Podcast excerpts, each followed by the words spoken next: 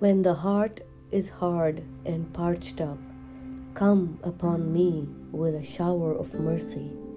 When grace is lost from life, come with a burst of song.